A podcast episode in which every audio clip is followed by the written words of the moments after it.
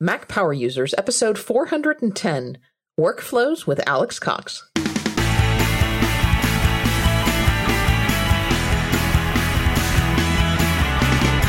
Welcome back to another episode of the Mac Power Users podcast. I'm Katie Floyd, alongside with my pal David Sparks. Hello, David. Hello, Katie Floyd. How are you today? I'm doing well. We're marching on towards the end of the year here. It's hard to believe. Yeah, I'm excited about today's guest. Welcome to the show, Alex Cox. Hey, man, I feel like I'm amongst Mac Titans here. This is so intimidating and terrifying, and I'm so happy to be here. Well, we're happy to have you. I think I met you in person at our Chicago meetup last year. You were kind enough to come. You are a Chicagoan? What do they call natives of Chicago? We wouldn't call ourselves that, but there's a lot of people who call us that, as well as, being from Chi-Town and a whole bunch of things. It's kind of like when people say, like, Frisco for San Francisco. No one does. That's bad. Nobody says that. Okay. Well, you are our... Nobody says Angelino out here. Nobody says that. Yeah. Well, you are our local Cards Against Humanity consultant, but you're probably most recently famous for being a part of the trio on Dubai Friday.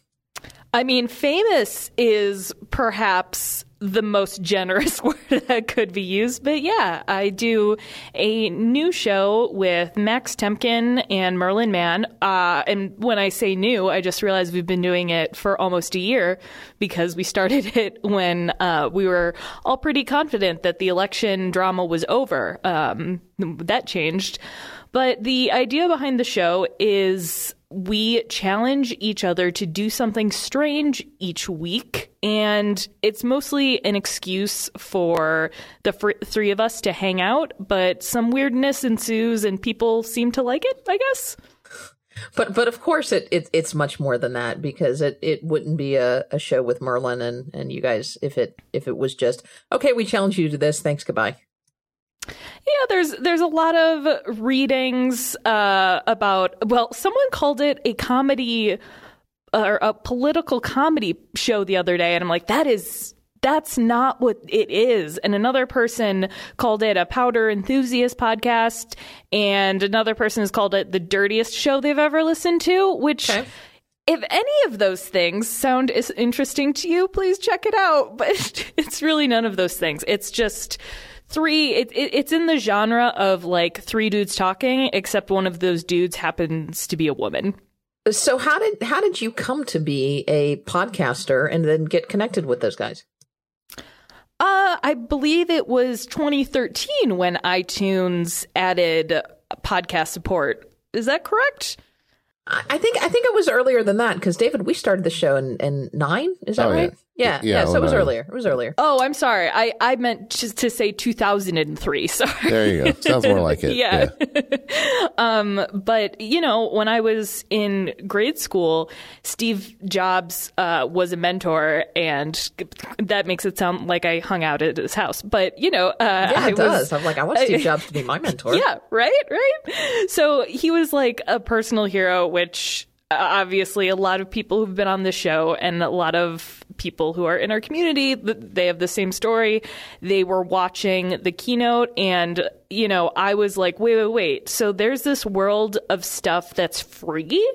I can listen to nerds just talk about cool computer stuff that I can't afford and just do this all day long. And it's not going to cost me anything. And that I just was instantly enthralled and pulled into this world. And I've been making podcasts really since then. And like I would like upload audio via Tumblr, and none of it was really a podcast because at the time it was really hard to find a place to keep your RSS, at least, for free. And then it just sort of spiraled out of control to being a fan to, getting a job and building a studio. And then I was a producer for another show that Max and Merlin did called Top Scallops, which was a Top Chef recap show which was very boring because they couldn't remember most of it. I'm kidding. It wasn't that boring. It was another excuse for friends to talk. And but they kept forgetting facts and then bringing me on the show as like an on-air producer. And then we wanted to do something again. So Dubai Friday happened. It's a long, boring story. I think it'd be hilarious to have Merlin do a show about some TV program that he barely watches. I think that would be actually pretty good. I mean, I really think he should do a series about Millennium Actress, but got to work with Syracuse on that one. There you go. Hey, since Steve Jobs is your mentor, I just put a thing in the show notes for you. The Sideshow Collectibles, the company that makes the little Star Wars toys that I buy, they're making a Steve Jobs doll now. I think we need to get that for you. You just keep him on your desk. He can, say nice things to you. Now he's like my ghost mentor. He stops by. There you go. But you went to school to be a documentarian. Yeah, I actually went to what people would call a normal school for a year, and then and I was going for journalism, and was like, wow, I don't like this. And then I realized I liked telling nonfiction narrative stories, and that's basically what documentaries are. So I moved back home to Chicago, went to school here, and realized that like documentaries gave me an in to keep creating podcasts. And that's actually how Cards Against Humanity found me and hired me. They needed a producer for, or rather like an assistant producer for a show they were doing called Tabletop Deathmatch. And I was hired as the deputy events manager was, I think, the title. But we were still like a 5-person company. So most of the names were and titles were made up. Now I'm technically the senior AV producer, but I just put that at the bottom of my emails so that people will pay attention. I once had a friend make some cards for me. It's an old Wile E. Coyote joke from the old Roadrunner cartoons, where he goes to the Roadrunner's house and he hands him a card. He says, "Here, I'm Wile E. Coyote," and it says "Super Genius." And it just has his name and says "Super Genius" underneath. He says, "So you might as well just let me eat you because there's no way you're going to escape me." And 12-year-old me, which is always present in David, had a friend make me some business cards that David Sparks, Super Genius. And I carried in my wallet for years until I accidentally gave one to a court clerk one day. And then I realized that's probably dangerous for me. Anyway. All right. So when you went into Cards Against Humanity, I didn't realize you were that early with the company, but you've been with them for years now. What kind of work do you do there? I know you can't talk about the specific products and things because it's all super secret, but to the extent you can, what type of work are you doing there these days? So my main job, that's strange. I don't really have a main job. I wear a lot of hats, like most people in the company. It's been almost 4 years, and this has been my only like big kid job because I got hired. I like this story. The night of my graduation party, I got an email from my boss that was like, "Hey, you know that internship you applied for? How about we just hire you full time?" And nice. So it was like the best graduation present in the world. So I've got that privilege going on.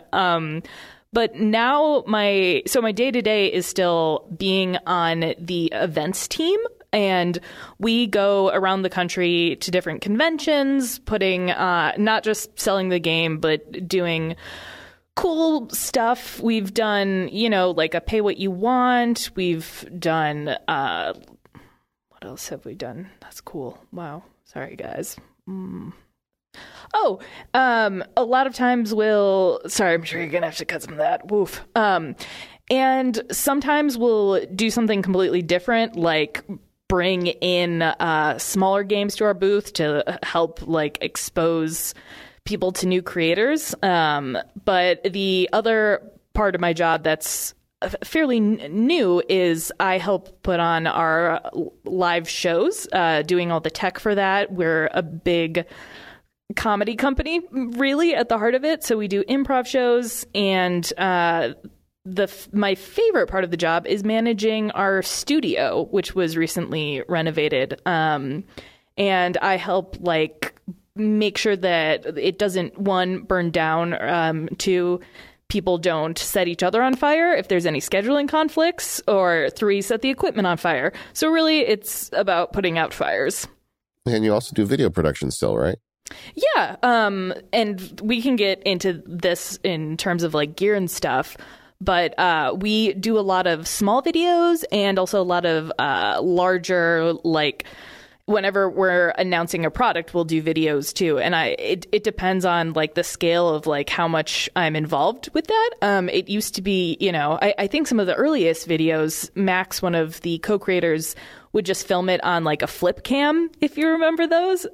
Sure. But now everybody had a flip for about 6 months. Yeah, it was so great. But recently we did a video promoting our holiday stunt called Cards Against Humanity Saves America. And we got to have Peter Coyote narrate the video for us. So yeah, that was great. That was very, very surreal. And it's just so much fun to be a tiny part of our big productions, as well as just doing a small video that we put up on our Vine account, but that doesn't happen anymore.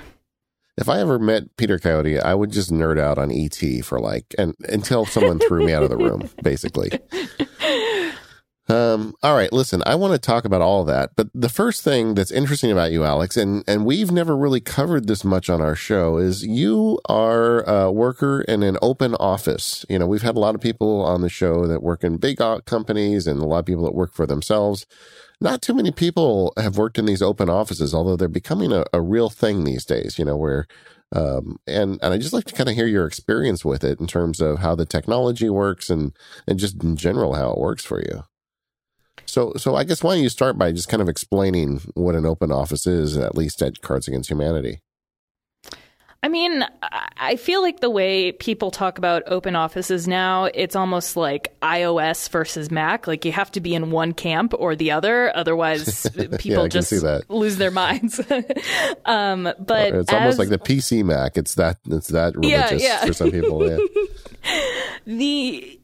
I've actually only worked in open offices, which isn't atypical for someone my age, the millenniums, as Merlin likes to call us. But as Cards Against Humanity was getting bigger, the creators of the game, the partners, started looking for a building that we could buy, and eventually we found this old warehouse that but walking into it, you wouldn't know it was a warehouse. It's been everything from a candy factory to a pickle factory to a car factory, all the great factories. But we gutted it and turned it into an open office. But one thing that's very, very important to us as a company and as a ton of weird introverts is that there are plenty of spaces where you can go and hide, basically.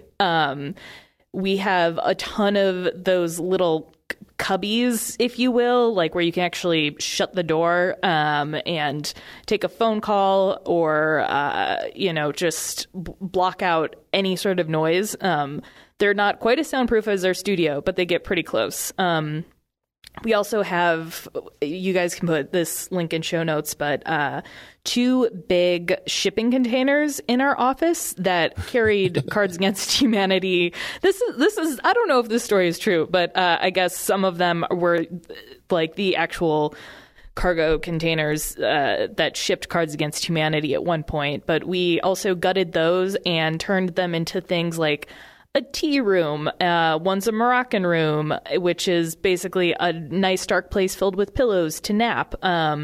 Or some have more little cubbies. And so it was kind of an exercise in, okay, there's this big open space, but how can we fill it with as many nooks and crannies as possible. And this is really cool. I'm looking on Google Images, and they have like totally tweaked out the inside of these shipping containers. It looks like you could go in there and have a sandwich or take a nap even. Yep. Off air, David mentioned that it might be hard to take a nap. And I was like, oh, no. There are so many places that you could take a nap in our office. I was telling Alex beforehand, I don't know if I could work in an open office because I need to be able to take a nap once in a while. She says, no, we got you covered. Yeah. Just put me in a shipping container. Will I wake up like in some foreign land? I mean, should I be concerned?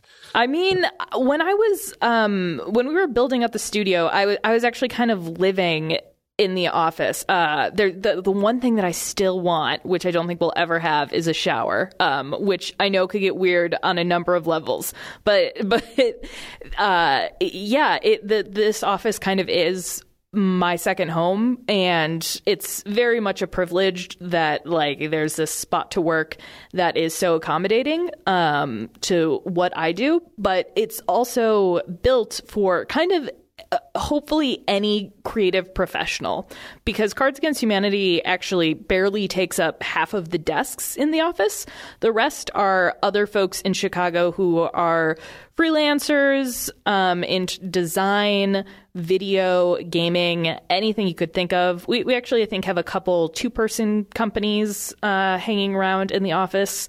But the idea is that it can sort of be converted to whatever you need it to be.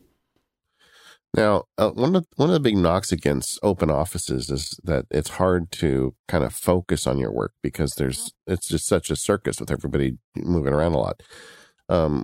What's been your experience with this? One of my favorite hashtag life hacks is a little flag that I put on my monitor that simply says "Do not disturb," and it's actually really effective. Because, yes, obviously it can be distracting, especially in our office when occasionally pandemonium will break out. But we try to keep a lid on that in terms of craziness happening during the day. Like we have a large arcade machine and it's like, okay, no one gets to play this until after 5 p.m. And, okay, nobody is going to use like no one's going to smoke cigarettes in the office or stuff like that. That's just kind of like common sense. I don't know, like people need to get a pair of headphones and get over it a lot of times. I think like we're not going to, I'm never going to have a corner office, and most people aren't. So I just want people to be decent to one another, I guess. Can you describe a little bit the setup of the regular workstations? Is it, just tables and everybody's lined up in tables, or is there, a little more to it than that? I know you've got these cubbies that you can go into and these shipping containers that you can go into and these other rooms where you can go off and hide and get away. But when you're sitting at your desk, like, is there somebody across from you, somebody next to you? Like how all up in your space is the next person, I guess? Everybody has their own desk. I will say that when I've seen open offices as like just a bunch of people sitting at a table, that doesn't feel like an office to me. That feels like a large dining room. But everybody has their own desk in what we call pods. So typically there's just four desks, kind of like almost if you were sharing them in grade school. I know some people had that set up. So it's the pods are arranged sometimes. Like I said, there's a couple like 2 or 3 person companies. They'll be sitting together, or a Cards Against Humanity team might sit together. Like our devs sit relatively close to one another. But I mean, I've never felt cramped, if that makes sense. Like, it's not like, and I should say the desks are what, I mean, they're like a typical desk you get from IKEA and like put in a bedroom. It's not, they're not huge, but they're by no means small. It's definitely the biggest desk going through school and working internships that I've ever seen. So yeah, does that sort of answer your question? Yeah, I think so. So you've got plenty of space, it sounds like. Yeah, plenty of outlets, plenty of extension cords. No one is wanting for like power or anything like that. It's not like you have to fight to plug in your laptop or something. Is there any weird technology challenges to working in an open office environment? Yeah, it turns out Wi-Fi wasn't really built for warehouses that have really high ceilings. It's not like you can throw up a bunch of Eros. So another one of the hats I wear in my job is sort of monitoring our network. Like we have fleet of security people if anything were to go wrong. But if someone's like, hey, I can't connect to the Wi-Fi, usually it's my job to be like, okay, what's happening here? So you just got like arrows hanging from the ceiling. I mean, there are wireless access points literally are kind of hanging. They're literally in the rafters. And we've got different, it's this big complicated like handoff system that a networking IT professional usually handles. But if something goes wrong, I'm usually the first line of defense. And yeah, you're there. It's a very weird problem that has mostly been solved. Yeah, I was just sitting here looking at the pictures thinking, I bet the Wi-Fi really sucks inside the shipping containers. It's like a Faraday cage. That is why those are all outfitted with Ethernet jacks, including USB or Thunderbolt dongles. Like all of the cubbies have a little collection of dongles for you to need them. Ethernet jacks with the new Macs. What are you going to do? You're just going to look at it and just scratch your head. Where does this go? Well, that's actually another reason that I like our office is that if you need to wire in, there's always a place to do that. And especially with some of the work I do, that can be really important. But I do take pride in how fast our Wi-Fi is. This episode of Mac Power Users is brought to you in part by Smile, makers of the PDF Pen Suite for Mac and iOS. You can learn more by heading over to smilesoftware.com/podcast. I live in PDFs day to day. It is pretty much the universal format for everything I do. I receive PDFs. I send PDFs. It's how we share information now. But it helps if you can do more with PDFs. And with Smile Software's PDF Pen, you can. PDF Pen has an entire suite of software, whether it be for Mac, whether it be for your iPhone, whether it be for your iPad. And with PDF Pen, you can do amazing things to your PDFs, like add text, add images, add signatures. You can mark up documents with highlighting and underscoring. You can strike through documents. You can even correct text in an original PDF with editable text box. You can fill out interactive PDF forms and sign them. You can insert pages and a whole lot more. And did you know you can do all of these things from the palm of your hand with their iOS version of PDF Pen? And if you happen to be using PDF Pen on a Mac, you can do even more. You can do things like redact or erase text. You can OCR text in the document so that you can now read the text that's on a page. You can export PDFs to Word or other formats. You can even add audio attachments and a whole lot more. You can learn more about the entire suite of PDF Pen products by heading over to smilesoftware.com/podcast. And of course, because all of these products are made by Smile, they are designed to interact seamlessly together. So you can pass around and share all of your PDF documents, whether you're using cloud services like Dropbox or iCloud. And of course, Smile has optimized the new PDF version 3 for iOS, so that it works seamlessly now with the new files interface to help you import, export, and organize your PDFs, and allows you to drag and drop text and images between PDF pages and other apps. So head over to smilesoftware.com/podcast to learn more, and thanks Smile for their continued support of Mac Power Users. Alex, we just kind of jumped right in, but tell us a little bit about your gear. What stuff are you using to get all your work done? I mean, now it seems like it's a really tumultuous time in the Apple community. And I feel like it's very strange to call a community just a group of people who really like one company. But I definitely identify as an Apple geek. I try as hard as I can to never have to touch a PC.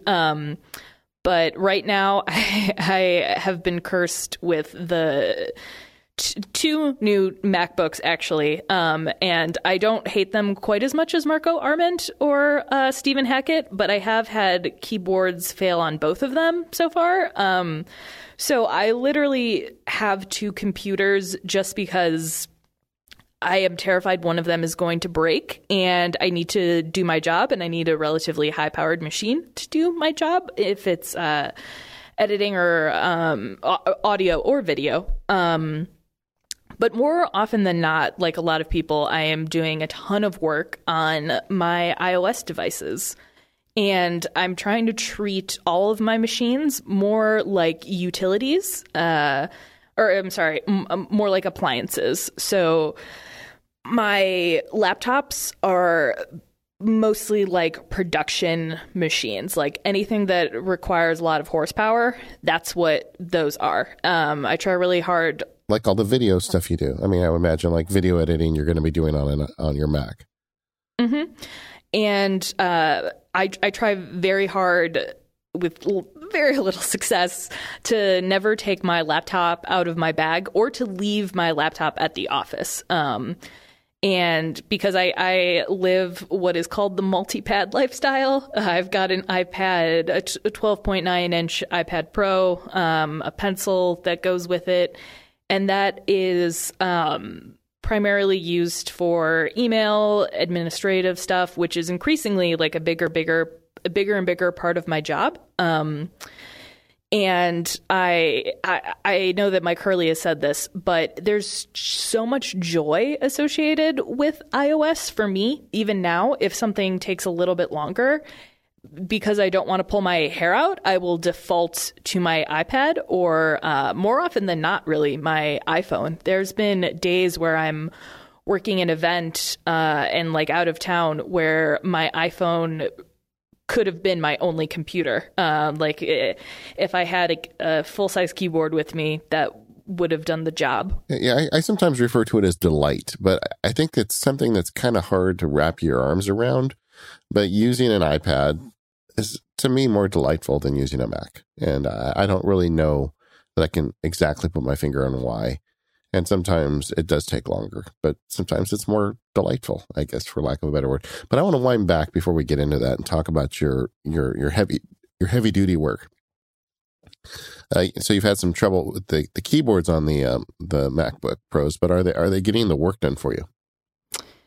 Yeah, they're not great. I edit primarily in Final Cut Pro, which is fine on the new MacBook Pros, but Logic, which I used for audio editing, is kind of a mess. But it's always sort of been a mess in terms of crashing and exporting, and that might be because now my primary machine is actually a 13-inch MacBook Pro, and I haven't... Oh, boy. Yeah, I've never... It's so strange. It's just this little tiny, tiny thing, and so I've had to learn to step away and not touch anything when I'm exporting, which feels like I'm back in middle school with an iMac DV, which... I actually loved, and that was the only desktop I've ever had. And I'm just like, okay, I'm going to walk away. And again, try to treat it like an appliance. My microwave is only popping popcorn right now, so I can walk away while it does its thing. Now, are you using the touch bar version or a different? Yes, but I never use the touch bar. Even I tried... with Final Cut and with Logic to use some of their shortcuts, but honestly, with the keyboard shortcuts, so ingrained in my hands, it's not really helpful. I could see how maybe someone getting started with Final Cut Pro or Logic might find it useful, but some of the like heavier apps, I guess you call them, like is it iZotope?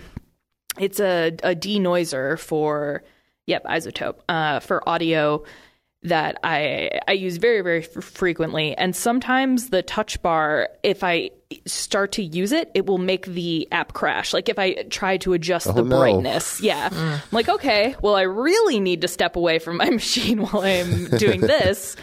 But yeah, we're in kind of a, this opinion's been beaten to death, I think, but it's kind of like pulling teeth when I'm using my Mac now. If I want to, you know, it doesn't feel as smooth as it used to be. I don't want to say it's like using a PC, but I kind of, when I'm at home and I need to like change a podcast file really quickly, or something goes wrong and it's, I have to re-upload something, it's like, oh, okay, let's do this now, I guess. Yeah, it's so unfortunate that you say that, because Apple really advertised these particular MacBook Pros to creatives, to people who were using Logic and Final Cut. And, you know, granted, you've got a 13-inch, but it sounds like you've got a higher-end 13-inch.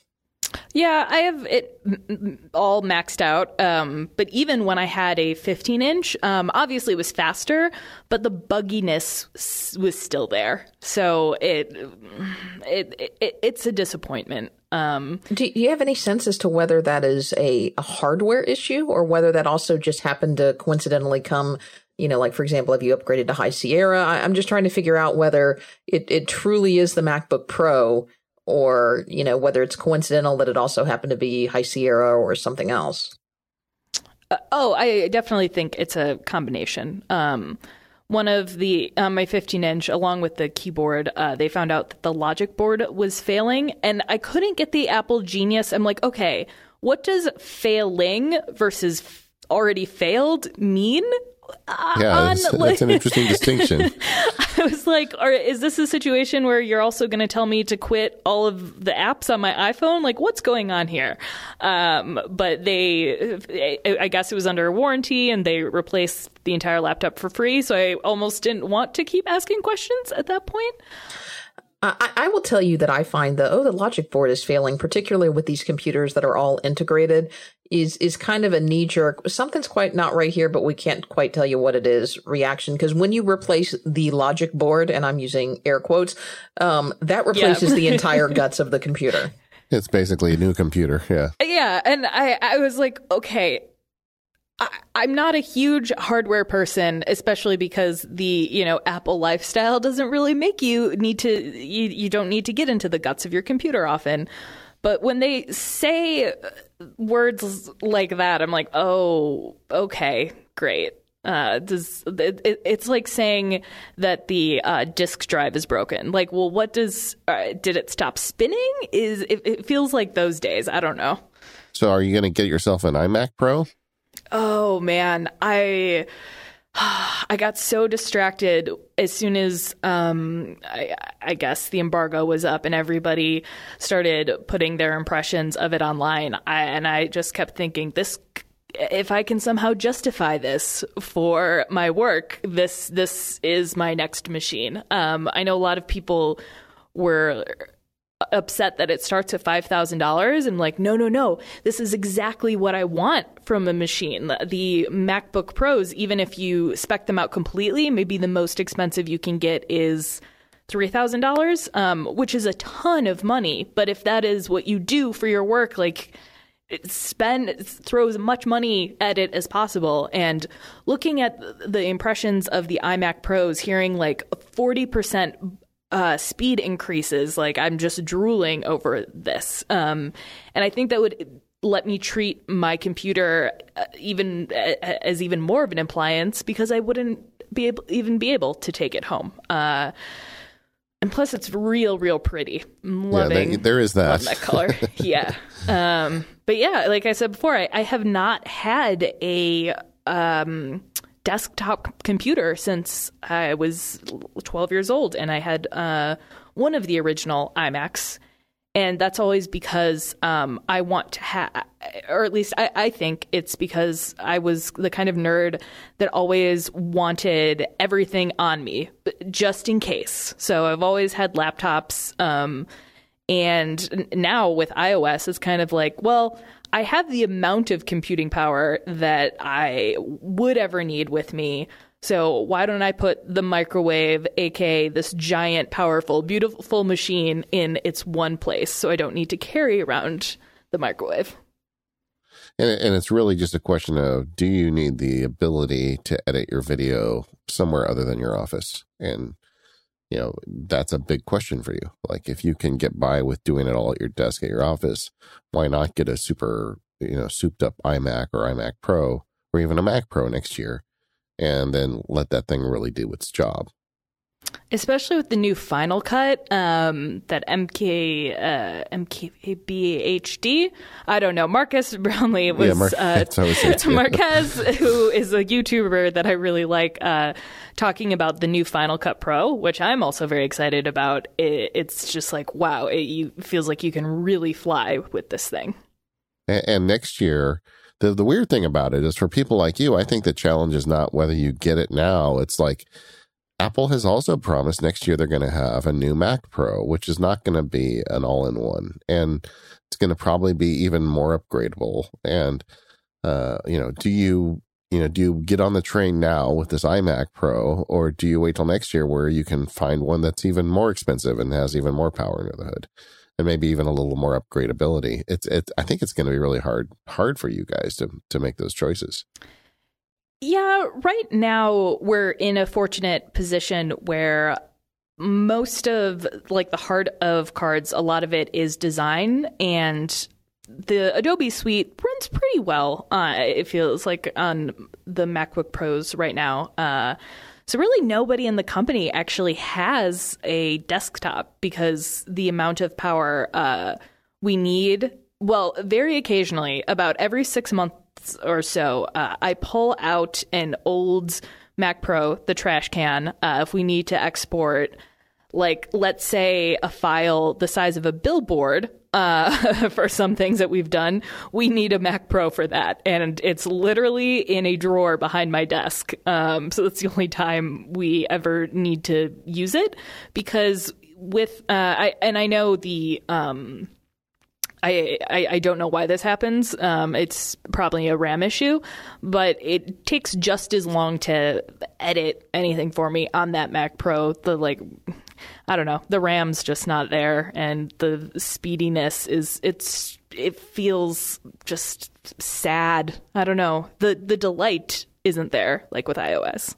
Well, it is an interesting time, and the thing with the keyboard on the MacBooks is, I mean, there's a bunch of people that like or don't like the way it feels, but I think it's starting to become pretty universal that the things just aren't reliable, and that's a big deal. I mean, you need your keyboard to work on your computer. So I hope Apple does something about that. One thing that is strange that I didn't even realize until a couple weeks ago is that the switch mechanic is the same in the iPad smart keyboards, but those are obviously have like the cloth or nylon, whatever covering. And I love typing on the bigger iPad keyboard. It's my favorite keyboard. I don't know why. So I feel like they know that these keyboards are broken. I know they will be fixed. And hopefully, maybe it is like a cloth cover situation, but I don't know. I actually like the switches. I know I'm in the minority there. No, I like the switches too. And you worry about, with a cloth keyboard, you know, the overall durability, and then do you run into issues with a computer keyboard you probably keep a lot longer than you do an iPad keyboard. I don't know. I mean, those are easier to wipe down and to clean. A lot of people are complaining that, you know, when the Surface got that leathery keyboard, is it the Microsoft Surface that has the option for the leathery keyboard? A suede thing fabric. That was starting to smell, and there were other issues that go along with that. So could be issues. We'll see. I wonder, though, because I've used my iPad Pro's keyboard almost every day for the past 2 years, because it's the first generation iPad Pro, and there's shockingly little wear on it. I probably haven't used it as much as someone like Mike Hurley or CGP Grey, so I wonder, like, what sort of problems they've had there, but I've never had any lag. I've never had any keys fail, which is crazy because it's connected by three little magnets. Yet it's the most reliable keyboard I have. It's very strange to me. Well, and this is probably not a good thing, but what I do with mine, I get one of those those Lysol or those Clorox wipes that has kind of the scratchy side to it for cleaning. And because it's all sealed up, that's what I clean mine with, and it disinfects it and gets all in the little grooves, and then I let it air dry overnight, and good to know. I'm like Alex. I have the original big iPad Pro and the keyboard, and occasionally I connect it, and the typing doesn't register. Like I'll type and nothing happens. And I think it was a guest. Who was it? It might have been Clayton Morris who told me about this. But I took a little alcohol swab and I just run it over the contacts on both the keyboard and the iPad, and then it works. So I guess occasionally it gets a little bit of grime on there. And if one of those pins doesn't sink in, then it just doesn't type at all. That's the only problem I've ever had with it. And like you, I've typed books on the thing. It's great. Yeah. I mean, honestly, one of the most essential parts of my workflow are all the alcohol wipes that I keep with me at all times, wiping not just my keyboard and my devices down, but a lot of times, again, many hats with the company, someone will just have a small problem and I'm like, oh man, Tom, I just can't touch your keyboard. We need to do something about this. Yeah, oh, exactly. That is kind of funny. A little judgy, but kind of true at the same time. You know what? I'm okay as coming out as someone who is not going to touch your keyboard if there's Cheeto dust on it. Exactly. I'm just not going to do it. Like Toy Story 2, kind of just gross. Yeah. This episode of the Mac Power Users is brought to you by MDM Deals. Curating fantastic deals on fantastic apps. Go to mdmdeals.com/MPU and sign up for their email newsletter. We Mac Power Users love finding fantastic apps that perfectly solve our problems and help us get more done. The only thing better than getting a fantastic app, however, is getting it at a fantastic deal. That's why every day MDM Deals curates fantastic deals on fantastic Mac and iOS apps. Each week, thousands of apps go on sale, but most of them aren't worth the time or money of a Mac Power User. And who wants to spend the time looking through 2,000 sales to figure out the apps they want? That's where MDM Deals comes in. So you don't have to. MDM Deals goes through all the deals. They handpick the best deals on only the greatest apps and then publish those curated deals over 10 places, including mdmdeals.com, Facebook, Twitter, Reddit, RSS, Apple News, micro.blog, and Slack. No matter where you want to get your information, MDM Deals can tell you about these great app sales. And for MPU listeners, MDM Deals is offering early access to their deals delivered by email. Find great deals on great apps by going to mdmdeals.com/MPU. And right now, over 4,000 apps are on sale for the holidays, which would be overwhelming except that MDM Deals has a special curated list of holiday deals. You'll definitely want to check out the list because there are some really great deals on some really great apps, including some of the ones we've talked about on this show. As an example, I'm looking at MDM Deals right now, and Linky, the app I use for doing affiliate linking, is 50% off at $1.99. Screens, which is the app I use for VNC, is 50% off. It's usually $20. Now you can get it for $10. I paid $20. You should pay $10 using MDM Deals. Another great one is one of my favorite games. It's 60% off. Alto's Adventure, just $1.99. Now, these deals change every day, so make sure you go to mdmdeals.com or sign up for one of their email or other services so you can get these sent to you and find out the best deal for you. This isn't just for holidays. You can find those great MDM Deals all year long. So our thanks to MDM Deals. It's a new sponsor on the Mac Power Users for sponsoring the show. MDM Deals, curating fantastic deals on fantastic apps. All right, so we talked about your Macs, but you also apparently have a collection of iPads. So Alex, this is your moment to come clean, all right? You say multi-pad lifestyle. Mm-hmm. What exactly does that mean? How many iPads are we talking here? All right, so my and you're among family. I just want you to know ahead of time. It's okay. We're not judging you. I know. know. Katie might judge you a little bit. Some of us might judge. A little. That's fine. Yeah. It hasn't killed anybody yet. It's mostly a safe space. All right. Well, I have an iPad 12.9-inch iPad Pro, first generation. And that's still my favorite iPad. It's what I do the majority of my work on, whether it be email, spreadsheet. It's my favorite way to do spreadsheets, both in numbers and in Google Docs. Let me just interrupt there for a second. So Google Docs, I find Google Docs, especially Sheets, pretty terrible on iPad. It works for you. I mean, they are indeed terrible, but that's how much I hate spreadsheets, is that I will endure that pain so that I can use my iPad. That is how much I hate math. But then I have the, 9.7 inch, the original tiny, iPad Pro. And that is my main travel device, and it's my main, home computer, I guess. Although we can talk about this later, I guess, but it's kind of been replaced by the iPhone X. It's also my cat's favorite keyboard. Initially they had, I can't believe I'm saying this.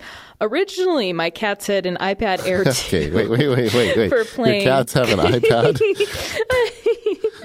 Just so you know, I'm just sitting here not judging. It's fine. I mean, okay, well, I think this really speaks to the quality of these devices, that they are years old and yet they're all still. So what are your cat's favorite apps? If you go to the App Store and just type in Friskies, you will get a fish game that is it's not on my personal iPad, so I actually don't remember exactly what it's called. It's on my cat's iPad, which is almost constantly plugged. Anyway, type in Friskies, and it's an amazing little fish game where koi fish pop up and the cats have to paw at them, and then their score goes up, which I don't understand. I'm sorry. Just keep going. I think honestly, video game design for pets is very interesting. And that they'd have a score is even more interesting. I was like, wait, okay, this, hold up. But the reason I like this app is at least it doesn't make your cat interact with any sort of UI, whereas a lot of apps they have levels for your cat. And I'm like, I just want to set it and forget it. So I actually have this iPad set up to be always on, and it's always plugged in to a thick lightning cable that my cat, who's still kind of a kitten, even though he's 20 pounds, he can't chew through that. And that just lives there for them, and it's in a childproof case.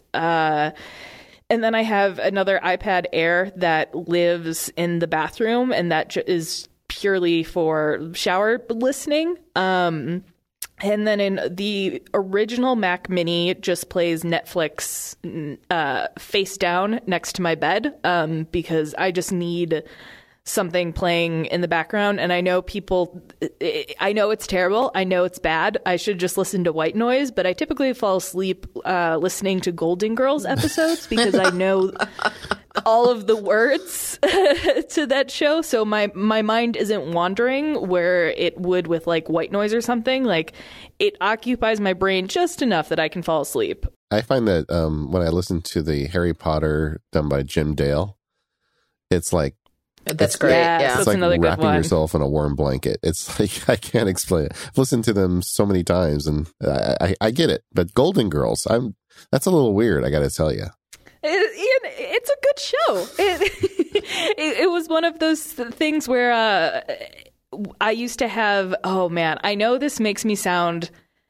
I am indeed a privileged person with healthcare, but this is just making me sound like a big rich jerk, but your parents give you an iPad for Christmas and you don't want to throw it away, and if you sell it, your parents are going to be like, hey, where's the one that I got you? So I just kind of... It's over there with the cats. Yeah, I'm like, yep, it's with the cats. I mean, my parents wouldn't know. If they got me an iPad, they'd be like, hey, is that the iPad we got you? And be like, uh-huh, yeah, it is. They're all the same. Then I get home and find the cats like spent like $100 on Candy Crush, and they're like just sitting there looking at you. I mean, that's why Face ID and Touch ID are so great. Does Touch ID work with a cat's paw? That's an interesting one. I tried. It does not. Well, I get it. You know, you're right, though. The iPads really don't go bad. And while the operating system is getting more powerful, and I'm sure some of those older iPads couldn't do a lot of the iOS 11 stuff, they still have some use. So I get it. And you're basically doing what people with kids do, is they just hand them down to their kids, but you hand it to your cats. I get it. I do have one more. Oh, I'm sorry. The cats have the original iPad Air. My partner has an iPad Air 2 that was just passed down to them when upgraded to an iPad Pro. I have not bought the new 10-inch iPad. It's really tempting, though, especially now with the iPhone 10, and the screen is just so gorgeous that I'm really thinking, okay, maybe I want True Tone on all of my devices. It is pretty nice. Now, you said earlier you use the 9.7 as kind of your travel iPad and the 12.9 for kind of, I guess, around the house work. So like when you go, because you do a lot of traveling for your business, do you take the 12.9 or just take the 9.7 with you when you get on an airplane? I just take the 9.7 because at this point for work events, I still do need to bring a laptop in case I need to. Frequently, actually, at conventions, we'll film something like a comedy bit and then edit. I'll need to edit it together that day to show during a panel or a performance that night. So unfortunately, still need to bring the big heavy, well, not so much heavy anymore, but the 13-inch. And then my iPad mostly serves as a mobile hotspot once I'm on the road, honestly, because so much of what I do can be done on my phone, especially during events where you have to cater to people's needs, entertain them. And it's so much easier. Even, I mean, I have to say, like, Google Docs, pretty bad on iOS. But if you told me that with the very first iPhone, like, oh yeah, you can totally jump into your sheets and see your budget. Oh yeah, you can totally jump into Docs and see your show notes. Like, I would have been just blown away. The fact that Google even allows their applications on an iOS device is still surprising. Yeah, you know, it's not terrible. You can get work done on it. I just feel like it could be so much better because I say that because I use it so often. You know, that you hate the stuff you use the most often. That's where you see the problems. Talk a little bit about that, though. You said the iPhone is kind of taking over for your 9.7 inch iPad. How is that? I mean, what apps are working for you? I mean, for years and years now, hate is a strong word, but I have not been a fan of the recent iPhone design trends at all. The 6, I remember being really excited. I got the 6 and I was like, oh, this is a soap phone. I drop it constantly. So then I ended up using my iPhone way less and my iPads way more. And then when the 10 came out, it was almost like a Goldilocks situation because I had tried a Plus phone and then I think it was the iPhone 6S Plus, bought it and then returned it that very same day because I'm like, this does not fit in a single pocket that I own. So not even the very front pocket of my backpack. Nope. Whereas the iPhone 10, it finally feels like I can get work done on a phone again, not just because of the size, but it just feels like a device that was meant to be used and touched as often as possible. Like, I'm shocked how much friction getting rid of the home button has taken away. Like, it just feels much more fluid because on my iPad, the only time I use the home button now is to force a reboot once every 2 years or to open it with Touch ID. So how do you normally swap apps on your iPad? Oh, what do you mean? The dock or going home with the claw. Yeah, the four-finger swipe thing. Yeah. Is it really four fingers? I thought it was five. Oh, I've always done the claw. Yeah, you can do five and just grab. Yeah, that's what I do. Yeah, I'm rarely on the home. I don't know the last time I was on my home screen of an iPad. Wow. But yeah, this iPhone, being just a tiny bit wider, I can confidently text with two thumbs again, whereas with the iPhone 5S, that was the last phone I could use with one hand. And I was so fast at typing.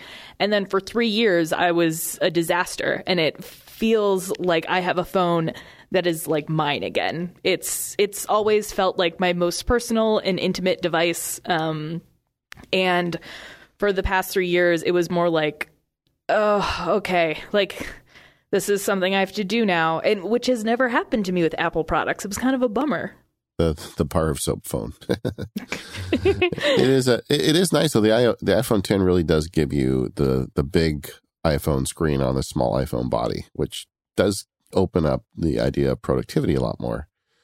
I agree with you. I feel like I get a lot of work done on it too. I still really like my iPads, and it might be because I'm a little older than you, and I kind of like the text a little bigger.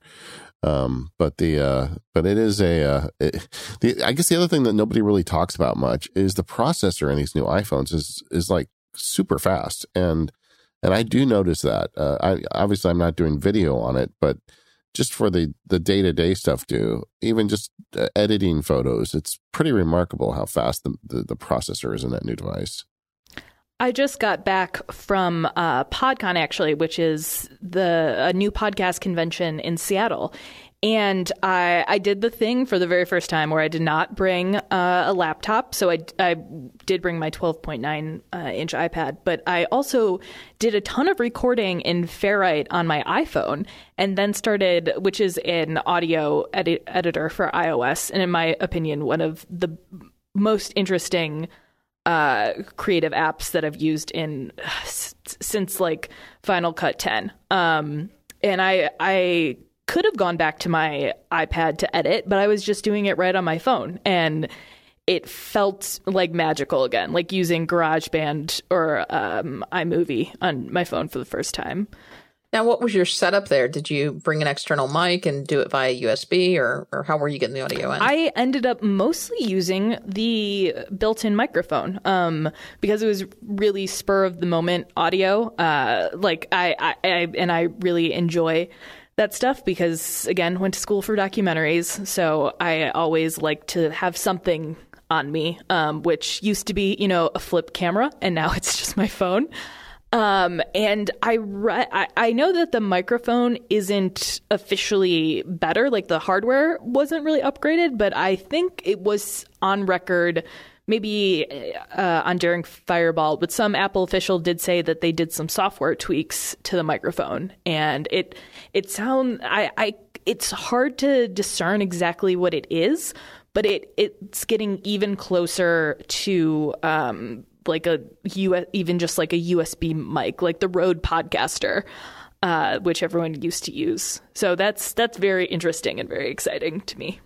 Yeah, as we in 6 months or so, we'll be heading back to San Francisco for WWDC, and I was thinking about trying to get some recordings or some short interviews for this show with some of our developer friends that I'll be seeing there. And my intention, because I have a Zoom recorder that I've had for years, but I would really like to be able to just do it on my phone. And that's like on my list, is there a good external microphone that you can just plug into the lightning port that will improve audio? But you're right. I mean, using the built-in microphone isn't bad. I mean, we have listeners send comments in all the time that they just record into the iPhone, and they sound pretty good to me. I mean, if you're for like sit-down interviews, I don't think I would ever use it because I am really finicky about that. But when you're in the field, like you have that the ambiance and stuff, I think it's totally fine. There are a lot of really great, quote, typical radio shows that have, you know, they're still using phone recordings. So it doesn't really take me out of it if it's like, yeah, we were in this bar and you hear talking in the background. For the listeners, could you just tell us a little bit about Ferrite? Because that's come up a few times, but I've never spent a lot of time in it. How does the app work, and what kind of things can you do with it? So Ferrite is the, in my opinion, best audio editor on iOS. It's also the best voice recorder on iOS, I think. It does, again, like with the software, you can tell it's just a little bit crisper, a little bit cleaner than recording it directly into the Voice Memos app or something like that. And you... I don't even know how to describe it other than what a podcast editor should be. Like Logic, as most people know, was a program made for musicians. And so there's always been a lot of friction when you want to put out a 3 hour long track that, or rather three hour long show that just has two tracks. And they're like, why? But why? The software is just like, this is no, I wasn't made for this.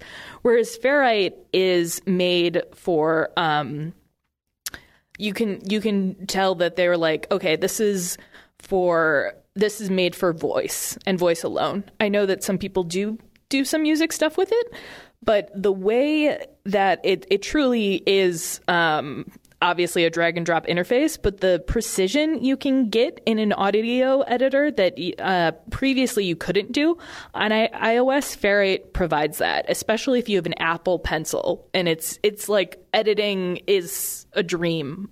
I can't wait for the day where the iPad like Pro is out and I can do precision editing with video. I know that we're a long ways off, but that's the dream, not just for me, but like most video editors that are coming up today. Like most people now use Wacom tablets to edit because of RSI issues, and just the way like video editing software works now is using a mouse just gets real tedious real fast. And it would allow you to, you know, edit right on the device, right on the glass, as opposed to the just, you know, putting the Wacom pad on the table and looking at the screen. Now, Ferrite is a free download. Ferrite. Oh, I just downloaded it. Yeah, I don't know. Ferrite Recording Studio. Yeah, but there's some in-app purchases. I was just about to say, but I'm sure once I get into it, there'll be some in-app purchases. But I'm going to give it a try because I have heard so many people bragging about this application. I guess I need to get into it. I'm trying to even find where I think it's like a $20 in-app purchase, but the everything that you can do with it, like I don't know how recently this was added, but now there are keyboard shortcuts that you can. Not only do they exist, but you can customize them. So when you are like zooming in and out, which is obviously like a great thing to do when you're on an iPad because you can do that manually with your hands. But if it's just like a quick jump in, it's hard to explain just how useful that is. But I've created a whole new set of another muscle memory, if you will, for this app. And I adore it. I know Jason Snell has edited some of his podcasts on his 12.9 inch iPad with Ferrite. I mean, it's the real deal. I think now would be a good time to plug the Relay FM membership program, because one of the special episodes that you get if you are a member is an episode of Canvas, which is a show all about iPad use and productivity, where they interview the creator of Ferrite. And there are just a ton of little gems and little workflow things that are fantastic. There you go. So you not only do you hear me and Katie debating Star Wars and Star Trek, you actually get better at productivity. Just become a member. For sure. But the Star Wars and Star Trek debate, I think, was worth it alone. It always is. This episode of Mac Power Users is brought to you in part by Fujitsu and their ScanSnap line of scanners. I've been using the Fujitsu ScanSnap for years, and it has helped me achieve a paperless life. And let me tell you, there is nothing better. You can learn more and check out the entire ScanSnap line of products by heading over to budurl.me/ssmpu. I've got an iX500. That's the top-of-the-line document feeder scanner from Fujitsu on my desk at the office as well as my desk at home, and I could not be happier. This is a full duplex, meaning it will do both sides of the page at one time, scanner with a 50-sheet document feeder. It will connect to your Mac or iOS device or even your Android or PC if you prefer via USB 3 or Wi-Fi, and scan up to 25 pages per minute, either directly to your Mac, to mobile devices, or even to the ScanSnap cloud. And best of all, it has an advanced paper feeding system, which means that it virtually eliminates paper jams. You can scan one page at a time. You can scan multiple pages. You can do batch scanning. With the great Fujitsu software that comes bundled in, the possibilities are endless. You can scan to PDFs. You can OCR your scan. You can scan to your favorite software, scan to email, scan to Evernote, scan to Google. Whatever you want to do, the possibilities are absolutely endless. If you truly want to achieve a paperless lifestyle and you want to get rid of that filing cabinet full of paper that you've been looking at for way too long, the ScanSnap line of products is the way to go. You should also check out while you're there the S1300i, which is a portable version of the scanner, a little bit slower, but is small enough that it will fit in a drawer, or the iX100, which is the ultimate scanner for portability. In fact, the iX500 was my pick for my holiday gift guide this year that I posted on my blog, because if you've been wanting to go paperless or know somebody who wants to go paperless, this is the must-have product. So check out the full line of Fujitsu scanners over at budurl.me/ssmpu. And if you decide to buy, regardless of where you buy from, please drop Fujitsu a line and let them know you heard about the ScanSnap on this podcast. Thanks so much to Fujitsu for their kind support of the show. So you do use your iPad quite a bit. Where are the sticky points for you? I mean, it is delightful, but sometimes it doesn't always do everything. Definitely. I mean, unfortunately, definitely audio and video editing. And at this point, it's not so much the horsepower, it's that the software isn't there, which is a bummer. iMovie and GarageBand have they haven't been updated. I mean, they are updated, but it's almost like, what was it? Music memos, or whatever that was. Like Apple seem like they start on some sort of creative tools. I think Clips is another example where it's like, yeah, this is a really cool idea, but they just don't fully implement it. Like the fact that Clips, which is this fun little video editor for iOS, the fact that that doesn't have an emoji in it is shocking. Like, why wouldn't you just take it one step further? And also, you know, there's the whole multitasking thing. It would be nice to have 3 panes versus 2 on an iPad. And no one in the world seems to be able to make a good email app, but my favorite is Spark by Readle, because there's a native iPhone app, iPad app, and a Mac app, and it works pretty well with Gmail. And again, with those keyboard shortcuts, you can map them to be exactly like Gmail's. So even if you're using a Bluetooth keyboard on your iPhone, like I do occasionally, there's consistency there. I can't think of another thing that constantly bugs me about my iPad other than it has a white bezel on it, and that I've considered getting a new iPad just because of that. I get that. It really bugs me. It seems like such a good idea at the time, though, right? Mac products are supposed to be white. That's what they are. They're cool, and it drives me crazy now. Yeah, I got the white iPhone 10, but it has a black bezel, and I feel like they've got the formula now. Please just do this for now on all your products. We haven't really talked much about that, but I imagine you probably do have a bit of task management and calendaring and all that stuff you need to do, working with all those other people and the projects you're working on. What are some of your favorite tools for getting that type of work done? I am unlike email apps. I think there's a ton of fantastic calendar apps on iOS. If you're like, oh wow, I almost said mobile me. But if you are completely in iCloud, even the native calendar app on iOS isn't too bad. But even though our office kind of runs on Google Suite, like most offices do. We have like big conference rooms where if you need to book something, you do it through a shared Google Calendar. Same with any of the studio spaces. So I for a while just used Fantastical for all of my calendars, but it got a little out of hand because I'm on like 8 shared Google Calendars. But what's really cool about Fantastical is you can add events to it, even if it's even if the calendar is hidden. And for like all of my other calendars, I use Calendars 5, I think is its official name, again by Readle. That's one of the most popular ones for Google Calendar. A lot of Google Calendar people like that one. And it's one of the few apps that seems to understand what you want to see when you have a week view. Again, it's like that delight of like, it's really fluid, and the scrolling is, if anybody uses the native Google Calendar, not app, but it just uses it in the browser. Like they've really screwed up how you scroll through like days and months. So I'm very happy when I don't have to open it in a browser. What about task management, or do you have a system for that? I've been on OmniFocus since I could afford it. Like I actually remember because it was when it was just only on the Mac, it was, I don't know, like it used to be like $80. So I actually made a keynote presentation for my parents about how this would help me with my homework. And yeah, Alex, I used to make Alex, a lot of kind of nerd. That's all I'm going to say.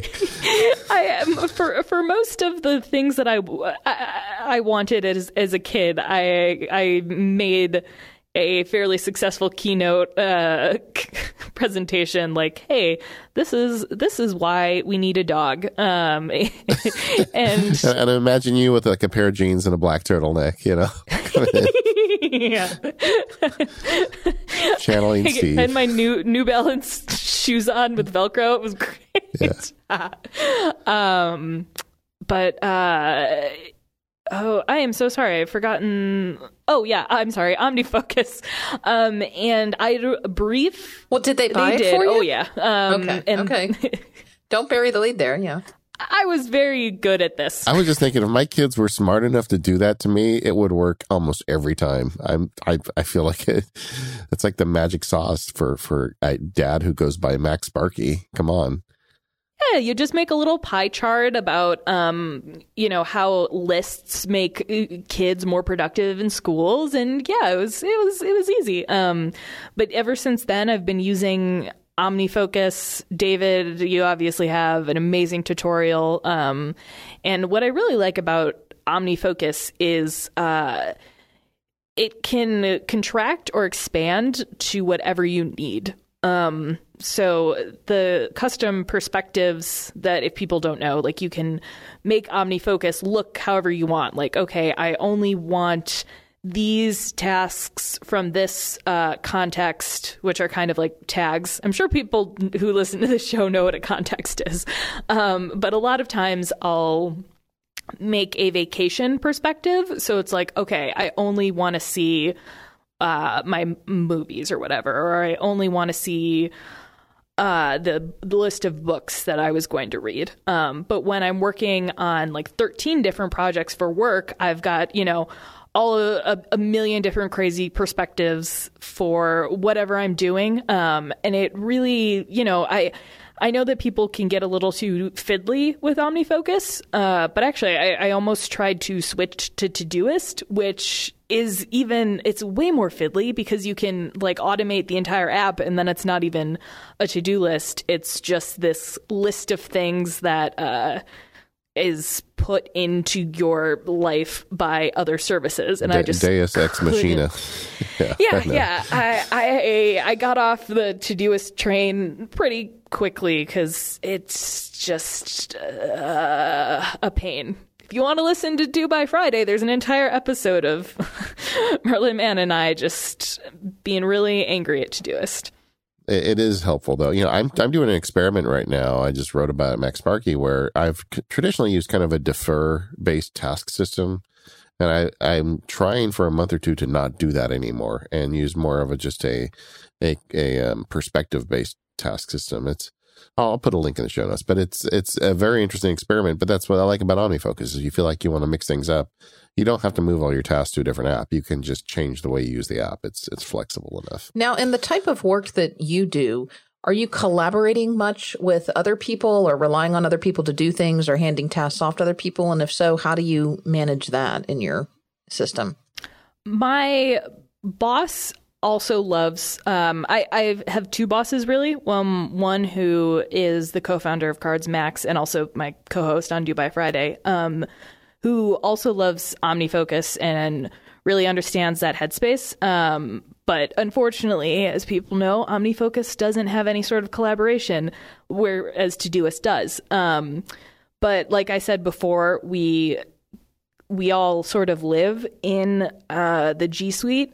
So what kind of happens is we all have our individual to-do lists, but we make like really big outlines for projects, some of which I'll like make an Omni outliner and then sort of move it over to just a plain Google Doc with checklists. And that is actually been the most effective, especially if a project changes drastically and we need to hand it over to another person.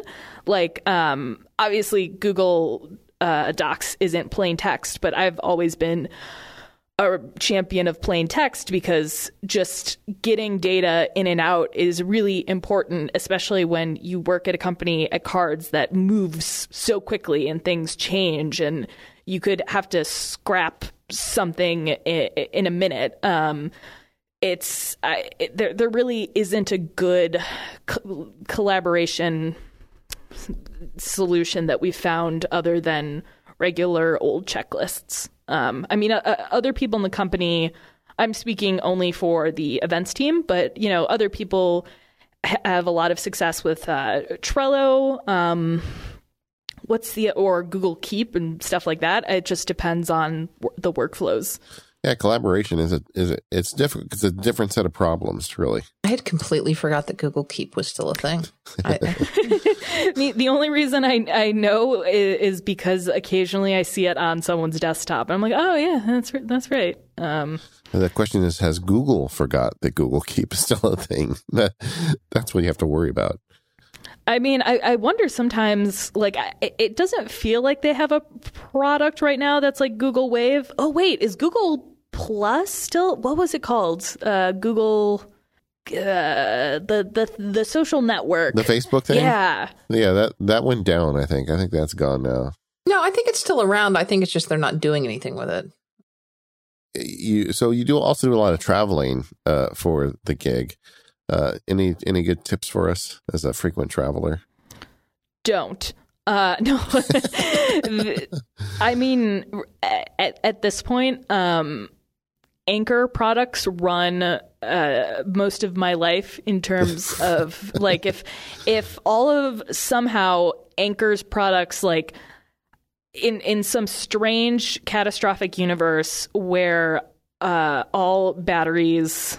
Like every lithium-ion battery I have just went away, I would be screwed. So you can never have enough portable USB batteries. And I really like Anchor's or whatever the Wirecutter website is recommending. And you can never have too much water. But I was on batteries and water. That's a pretty good tip, actually.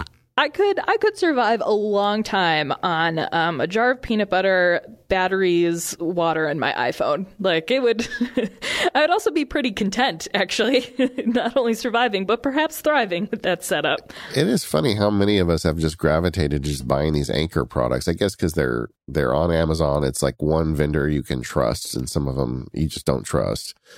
In addition to their batteries, are there any of their other products you use? Like, they have a lot of good travel stuff, and I think, at least. Yeah, I think that we actually use, it's not quite a power bank.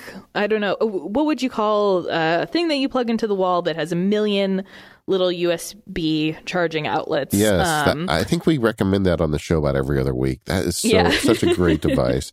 Yeah, so what it is, you just plug it into the wall. It's a little brick, and it's got like 5 USB female ports on it, and sometimes a USB-C if you buy the fancy one and you've got a MacBook you want to charge. But it's like you take that with you on a trip, and you can charge all your devices without bringing a bunch of little chargers. You know, you can just take that one thing and you're good. Yeah. One actually really big part of my workflow that I don't think I mentioned yet is all of the multi-pad lifestyle when you're selling Cards Against Humanity products at a convention. You need a bunch of iPads running Square, which is the point of sale app that most people use if they're doing digital transactions in real life. And every time you are at a convention center, typically there's no power outlets. Like, you need to pay for a power drop wherever you are. And so we need to spend literally like 1/5 of the amount that someone would have to do before, because we don't have any credit card machines or anything like that. We just have like 5 iPads. And we just swap them out with the one device. Like, it could literally be $1,000 to get an outlet at your booth. This episode of the Mac Power Users is brought to you by OmniFocus. Manage your tasks and manage your life with OmniFocus. In the editorial portion of the show, Alex talks about how she uses OmniFocus to get her work done. I'm just like her. I use OmniFocus every day to manage my tasks and make sure I don't drop any of the balls in the various portions of my life. OmniFocus is a powerful app, but it also is adaptable to fit whatever size you need it to be. During 2017, OmniFocus got a lot of support from the Omni Group. They added a whole bunch of new features supporting iOS 11 on the iPad and iPhone, and the Mac version continued to match a lot of those features as well. So it's just really moving along well. The reason I wanted to talk about OmniFocus today, however, is because we're heading into a new year. And for a lot of folks, that's a time to think about how you're getting your work done and maybe make a few changes. If that's you, I think this is an excellent time to get into OmniFocus. Head over to omnigroup.com/OmniFocus and just take a look at some of the sample screenshots and videos they have there showing how the application works. The Omni Group has been around a long time. They've got some amazing programmers and user interface designers and artists working every day to make these applications the best in breed solution. And I really believe that they've delivered the goods with OmniFocus. In my own use of OmniFocus, I've turned everything upside down the last month, and I'm trying a completely different paradigm for task management just to see how it works. And the great news is I was able to do that in OmniFocus. I didn't have to go to a different app. This application is flexible enough that if you want to change the way you want to work, the application can change with you. There are versions of OmniFocus for the Mac, the iPad, the iPhone, and even a really useful version for the Apple Watch. So no matter what device you're on, you're going to be all set. Head over to the omnigroup.com/OmniFocus and check it out. Download the trials, and why don't you hit the ground running in 2018 with an excellent task management system. Thanks again to OmniFocus and the Omni Group for all their support of the Mac Power Users and the Mac Power User community throughout 2017. Alex, we kind of like to wrap up the show with talking to our guests about some of their favorite things and those. So why don't you tell us about maybe what are some of your favorite things, and they can be across a variety of categories that maybe you're using with your Mac, and then we'll expand from there.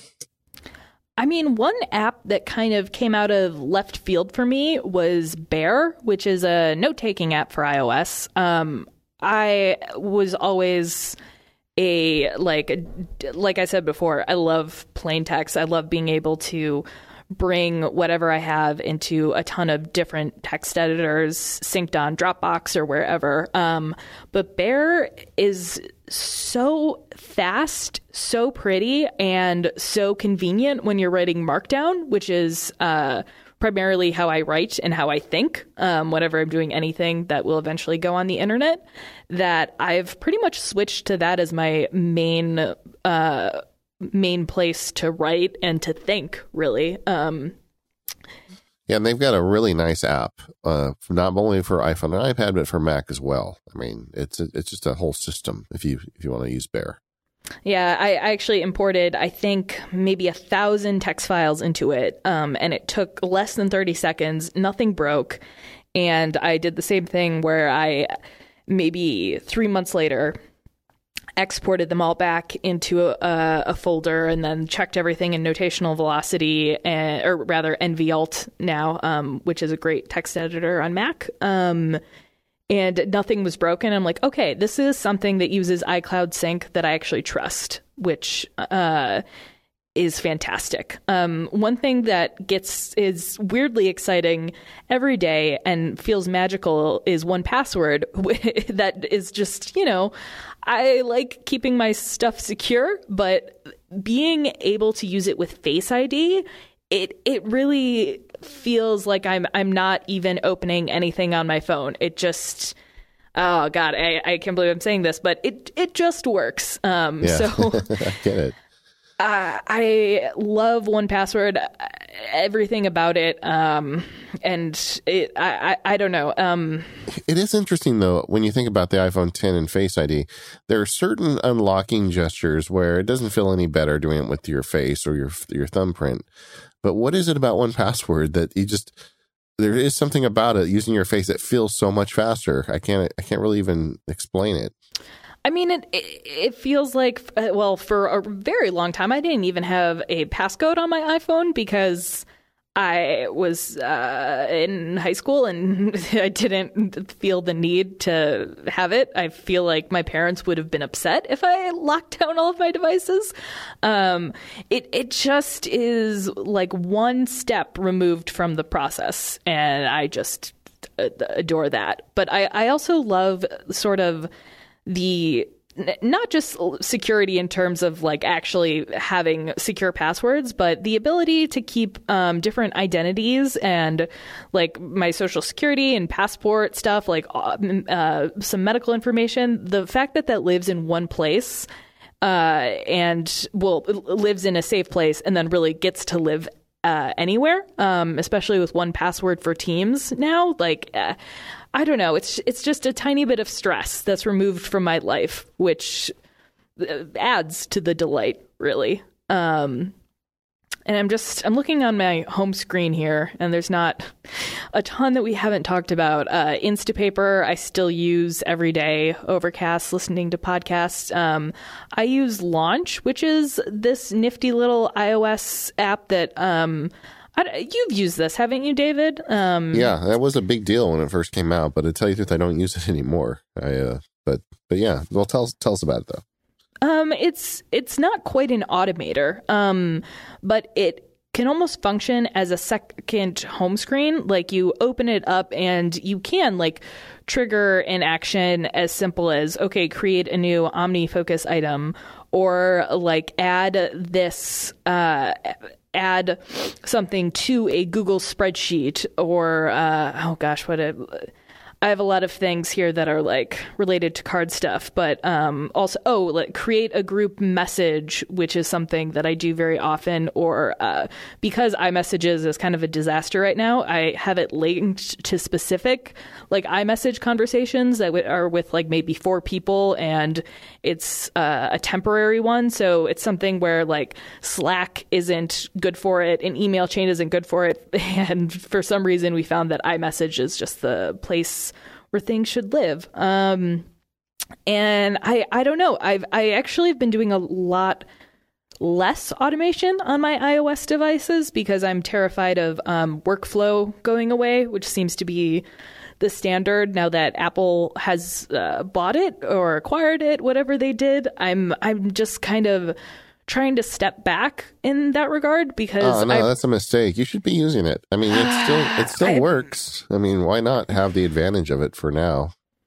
That's, I mean, I don't know. I know that it's kind of the argument of, oh, you should get, you don't need to get used to the new scrolling on the trackpad because it still exists.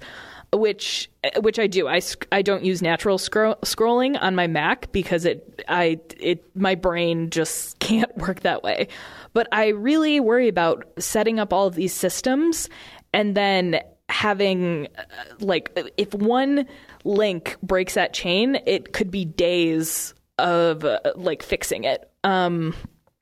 Whereas, like, I realized I don't need to automate so much on my computers because I love my computers and I love working with them. And I'm not like dissing automation in any way. Like I would have robots do everything for me if I could. And you know, God knows that Text Expander has literally saved, I think 48 hours of my life. Yeah, that's crazy. Yeah. But actually, in speaking of robots doing everything, like the thing that excites me most now is like home automation, because while I love playing with my computers, I don't like housework. I don't like making sure that all of the lights have been turned off and that the door is locked and all of that.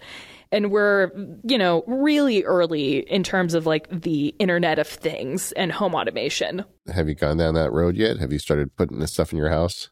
Oh, yeah. I'm all in on the Philips Hue lighting system, as well as I have a bunch of Wemo switches. Everything works with, almost everything works with both HomeKit and...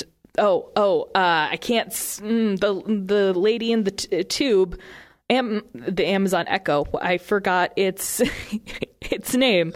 Don't say it because everybody will get mad if we say it. Well, the funny thing about this is, I wonder if anybody has. My name is Alex. And yes, it's very similar. And sometimes when my partner and I are talking. Things can get a little weird. That's like the one I've actually had a very smooth transition to home automation with the Amazon family of products, except for that. And you can change it to computer, which was kind of cool for a while because I'd be computer, turn on the Christmas lights. And it was so cool. But I say the word computer a lot. So now, like... I know that this would be really hard, but I would just love it if I could name it to something that was less similar to Alex. Yeah, I guessed it on a podcast, and I just for giggles, I said, you know, magic word, Echo. Why don't you buy $300 worth of peanut butter? And I just did it as a joke, you know, and the host of the podcast told me that his listeners did not appreciate it, so... Apparently it's pretty easy to spend a lot of money with that thing if you just say the magic word first. I'm so tempted right now, Katie. I can't tell you how much I'm tempted. Don't do it, David. The emails that we get. What if we just ordered a Steve Jobs doll for every one of our listeners right now? I think we could do it. This thing is still on my in my browser window, and I'm like, oh, I've seen a couple of these Steve Jobs dolls, and this one I gotta say is very upsetting. Like, yeah, it's creepy. It's creepy is the word I thought of. When a listener sent it to me on Twitter, I'm like, no, I'll stick with buying, you know, Yodas, little toy Yodas instead. I'm okay. You can see his pores. Just for folks who get into this, the sculpt is a big deal. They call it the sculpt. That's a good sculpt. You know, I'm sticking with Star Wars. I don't think I need Steve Jobs looking at me. I feel like he'd be judging me all the time, just sitting there looking at me. The one thing, well, the I keep thinking, what would my partner think if I brought this guy into the house? I mean, I'm lucky enough that they put up with all of the crazy lighting schemes and, you know, almost everything has a Wemo switch at this point. And we live in a pretty tiny apartment, 'cause it's just us and the cats. And luckily that makes our home pretty easy to automate and not too costly. There are some products that are like less than successful. I've bought a lot of ripoff Roombas, which not great. I'm saving up for a real Roomba and getting all the if this then man Iftata is was a big game changer in terms of home automation for me. Let me know how the real Roomba goes, because I got one, but it's been about 4 or 5 years now, and I wasn't thrilled with it. But maybe they've gotten better.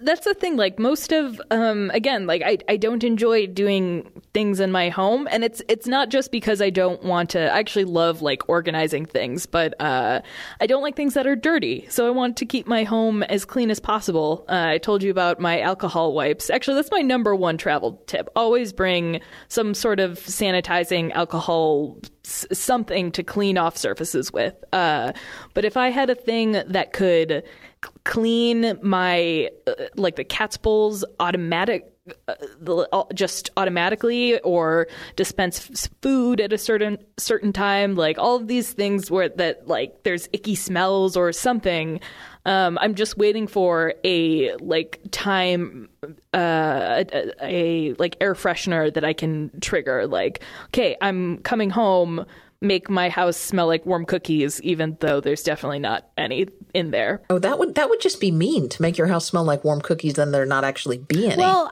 then you just whip out the Oreos and it's like, pretend everything's fine.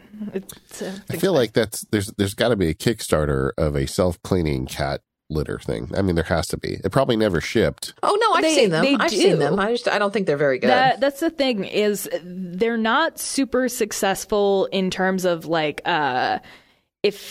again, I bought a very cheap one, but my boss Max has like the really good one, and it's great. It's a litter cleaning robot, but there's no automation involved. So when I had one, and it kind of, I think, literally scared the poop out of my cats because I had it on a timer. Yeah, I had it on a timer, of course, but that doesn't, you know, there's no motion sensing involved with that. So if the cats were using it, it would still go off.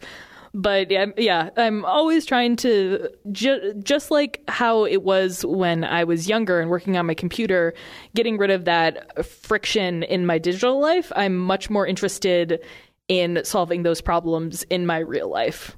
Yeah, we have wood floors in part of our house, and a couple of years ago we bought it's called a Mint hardwood floor cleaner, and it's not a Roomba. It doesn't have a vacuum. It just pushes a cloth around, but it also it has the ability to like put to moisturize, so it's like almost like a mop if you want to do that. But that's awesome. You know what? It really works. I mean, we've used it so much the battery died. I've replaced the battery in it, and still, it's just, you just push the button and the floors are cleaner when you're done. I mean, it's not the only way we clean the floors, but it is a nice way, and it's fun having a robot. I don't have a dog, so I think about him as my little droid. I know I kind of sound like a big jerk of like, I want the rich people smart house, but it's also actually been a huge benefit to like, okay, turn on the humidifier, turn on the air purifier, like because I'm a sad little delicate snowflake who's actually allergic to cats, and most of okay. You have some problems there, Alex. I really. Don't worry, but that's the thing. My smart home turns on the air purifier, and I don't need to take those allergy shots anymore. I just get my house to take care of the cats. I need a brush, robot brusher. But tell me real quick how you're doing that. So you're using Amazon Echo for that. So when you're saying, you know, you do it by your voice, you're doing it through the Echo. Mm-hmm. Or I have it timed, like the switches. Some are Wemo. I think some of them are TP Link as well, which they're okay. They're not as good, but they have their own app and timer system. So it's like, okay, I don't want the humidifier running 24/7 because it's not just a waste of water, but like it could get our electronics too moist. Yeah. So, but just being able to turn that on remotely, like, okay, I'm going to be home in a half hour. Let's turn this on. Or, you know, the lights turning. I remember as a kid, I think this is more with like home ownership, but it was a very big deal to always have your lights on as on a timer, because it's like, oh, if not burglars, we'll get into your house. But maybe that was just a suburban thing. But to turn the humidifier on, you don't have a smart humidifier. You just probably have a switch connected to it, like a mm-hmm. Okay. I actually had to find because a lot of humidifiers are great because they have a lot of buttons, but I had to find like the crappiest humidifier that would be like, okay, as long as it's plugged in, it's on. So, yeah, or has a toggle switch so you can physically throw the switch. Yeah. Yeah. So it's not a great humidifier, but the way I have it set up, it works great for me. So, Alex, I have one more question for you that I think the answer could be kind of interesting. Might be a fun one to end on based on what we've learned about you in this last hour and a half. Oh, God, I'm so sorry. What do you have on your desk at your office? Oh, well, that's interesting. I've got my LG. I knew it would be. I've got my LG monitor that attaches to my MacBook Pro. And a Magic keyboard, a Magic mouse, a Magic trackpad, one of those little laptop resty things by 12 South. Come on, I think you're holding out on the good stuff. And then I have a Drobo. And what's on top of the Drobo is a lot of robot toys. Okay, there we go. I knew it was coming. I've got a lot of the Sphero family of products. I've got some Raspberry Pis hanging around, which are little Linux, or rather, like, they're tiny, tiny computers, which I do very little with because I'm not a mechanical engineer by any measure, but I love tinkering with things, and it's just nice. It's almost like the weird hardware on my desk. It's as if it was a fidget spinner, and I don't even know right now. Like, there's a lot of children's STEM toys. I've intentionally kept Arduino out of my life because I know that I would fall into a hole if I bought one. Yeah, I don't recommend it. Listen, this is a plug for Roboism, which is a show on Relay that I co-host with my friend Savannah. Listen to that if you want to hear some crazy robot building things we're doing. But then other than that, I've got a Mophie charging pad, a wireless charger for my iPhone 10, and as well as a tiny bin called Tech Return. So if anybody in the office has taken something from a common room that they shouldn't have, it's kind of a shame-free way of saying, hey, please put this stuff in here and Alex will find where it lives. And it's that's so sometimes that can get a little bit crazy. Literally, someone put a scanner in there at one point. But yeah, usually that'll fill up with like microphones or headphones or stuff that has just been people take it and they don't put it back. So sometimes things disappear from the studio and then they just end up back on my desk later. But the real question is, do you have room for a creepy looking photorealistic Steve Jobs doll? I'm thinking that, okay, his knees bend so he could sit on the Drobo, and then I wouldn't have to say that I have a creepy Steve Jobs doll on my desk. It's adjacent to something on my desk. Well, do you see the one on the link here even comes with that leather chair that enters the iPad in? Oh, yes, that's right. So you could put the chair on your desk so Steve could have a seat. God. I think we're digressing, though. Alex Cox, thank you so much for coming on the show today. long overdue. We're so glad to have you. So you've got the Dubai Friday, which is a great podcast. It's a lot of fun. I recommend it to everybody. What are all the other shows we got you on now? I mean, recently I kind of had like a come to the ghost of Steve Jobs moment where I'm like, I really need to purge my life of most activities because the thing is, I tend to create hobbies that become businesses, and I don't want that in my life anymore. So really, I only do Dubai Friday, which is dobyfriday.com, as well as Roboism, which is, like I said, another show on Relay FM, and that's where my co-host and I talk about robots, technology, isms, and a bunch of other boring, silly, robot-y things. So that's pretty much it. And you keep us all laughing with all the amazing stuff you guys are doing over at Cards Against Humanity. Where can people find you?